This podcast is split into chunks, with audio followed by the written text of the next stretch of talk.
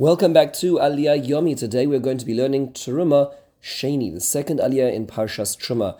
The topic of our Aliyah is the Kaporis, the Kruvim, and the Shulchan. We hear in this Aliyah of 14 psukim from Perik Chav Hey, Yud Zayin to Lamed. Let's take a look at the general overview and then take some points to ponder. We're told now to, that the Moshe Rabbeinu is to make the Kaporis, which is the lid to cover the ark and it is made of one solid piece of gold, and drawn out of it are these two kruvim, these two angels. They're made on either end of the kapares, and they are to be facing each other. That their wings spreading up above, and their faces facing one another. Um, um, and that this is placed upon the Aron, and the testimony, which is the, the luchos are actually placed in the Aron um, as well.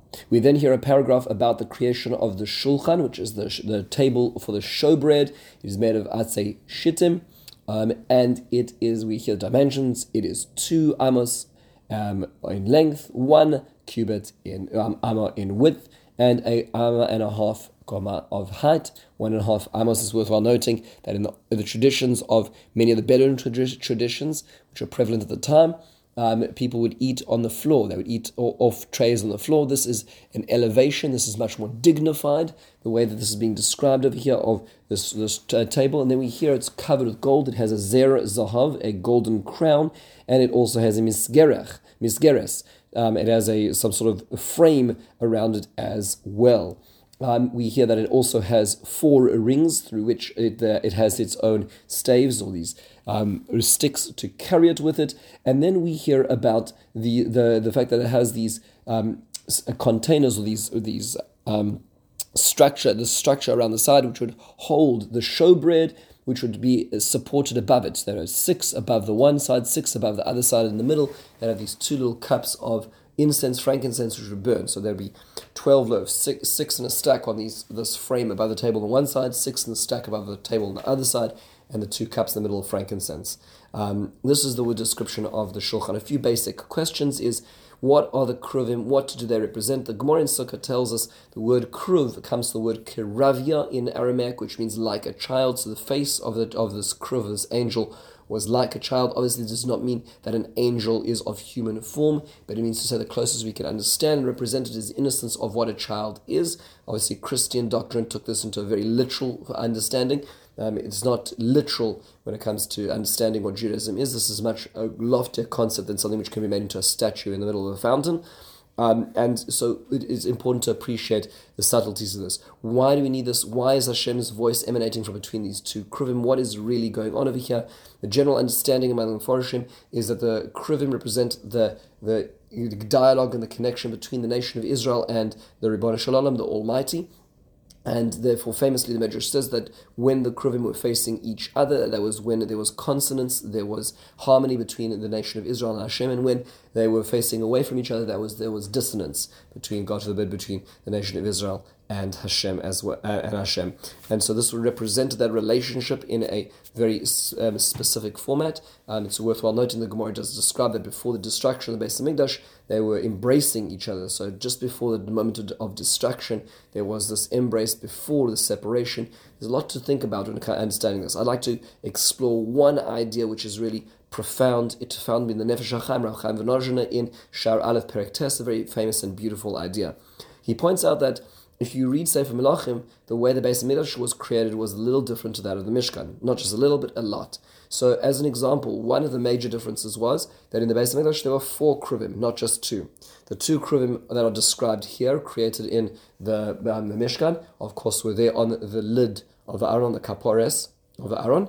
However, there were another two ma- much larger wooden, gold-coated kruvim, and, uh, angelic figures also, which were huge, 10 amos high. They would stretch their wings from one end to the other end. T- the tips were touching for 10 amos, 10 amos. Was a very powerful, large structure, and they would be above, as a canopy above the Aron as well. They rested on the ground, not on the um, not on the uh, on the lid of the Aron. So what's interesting is is that when describing the uh, the kruvim here in our parsha in the uh, Parshas Truma, we hear of them facing each other. However, in the in just in Melachim, it describes they in fact um, were uh, were not facing each other; they were facing the the entrance. So that and the Gemara explains that Basra explains they were sort of at a diagonal; they were facing towards the entrance and and to each other at the same time. What is the relevance of the difference of the kruvim at the times of the Mishkan and the times of the Mikdash? And the Nefesh HaChaim explains that because the the, the Kruvim represents the relationship of Hashem and the nation of Israel. At the time of the, de- the generation of the, of the Midbar, the our generation that we're talking about over here, where there was this supernatural sustenance, where people were literally um, eating food from the heaven. Their clothes are being laundered. They're being protected by from the, the, problems on the ground by the clouds even beneath their feet and, and their enemies on the outside and the, the heat and the sun. They will be living a supernatural existence. There was this meditation, meditative pose between the nation of Israel who could just think about God all day long, and there was gazing into pure pure gold, this pureness of this relationship, which was face to face. However, that was not to be, and that was not the plan for humanity. The plan for humanity was to have to go into a country and set up an army and set up a government and have a king and pay taxes and till the land and have all the kind of complications of regular life and still see God. And that's why the Kruvim were in the land of Israel, the towns of the Mikdash, were not made of pure gold. They were made of wood covered with gold because it was more complex. Life was a little more complex. And they were looking at each other, but they weren't only looking at each other, they were looking at the door, they were looking forward as well because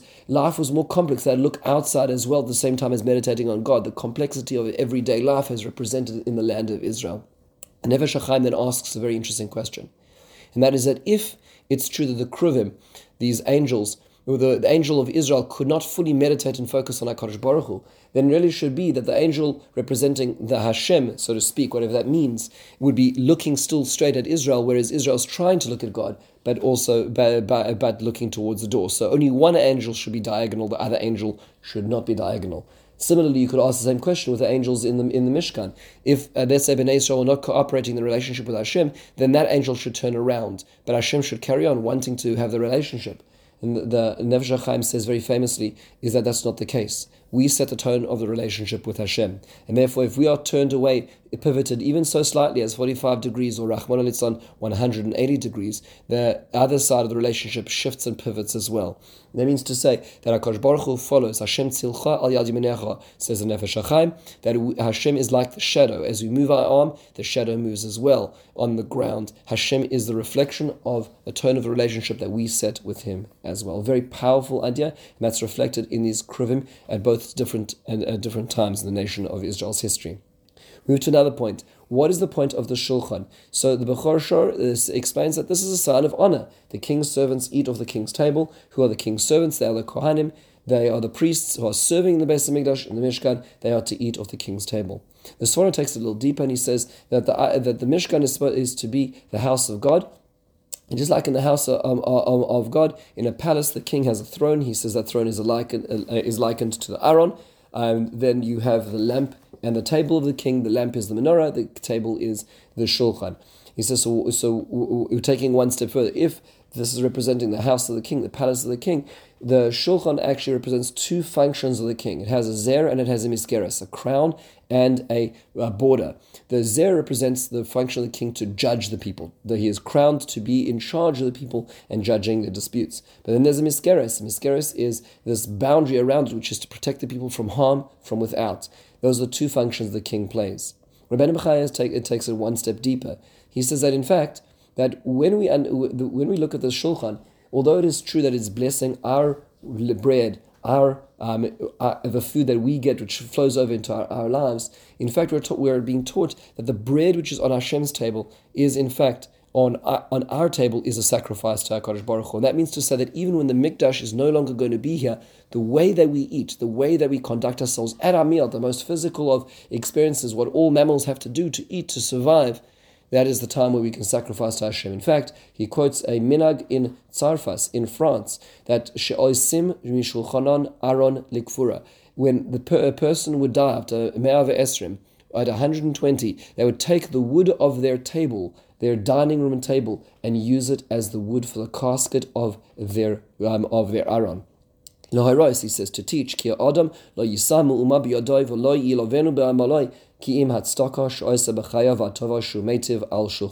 What really counts, nothing that a person accumulated really counts. What does count is the goodness they did and shared at their table. A person who extends their table to others, their lives and their years will be extended too. Very powerful expression which is being taught to us by the Shulchan over here as a, as a um, reflection of what we are supposed to be doing today as well.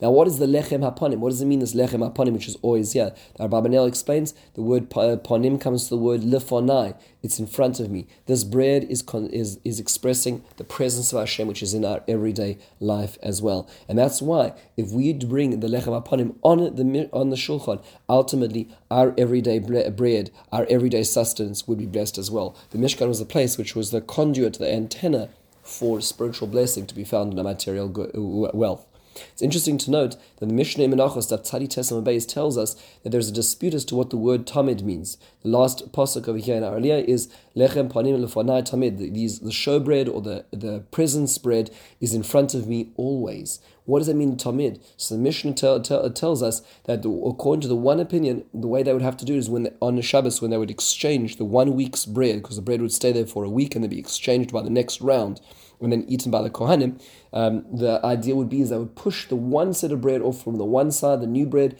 um, it goes in, the old bread comes off, so there's never a moment that the table is left without bread above it. That's how tamid needed to be, that's how consistent it needed to be. However, the opinion of Rabbi Yossi was says, afi. Rabbi Yossi says it did not need to be so punctilious. It could be that you just took one off and you put the next one on. That's still considered tamid. That's still considered always.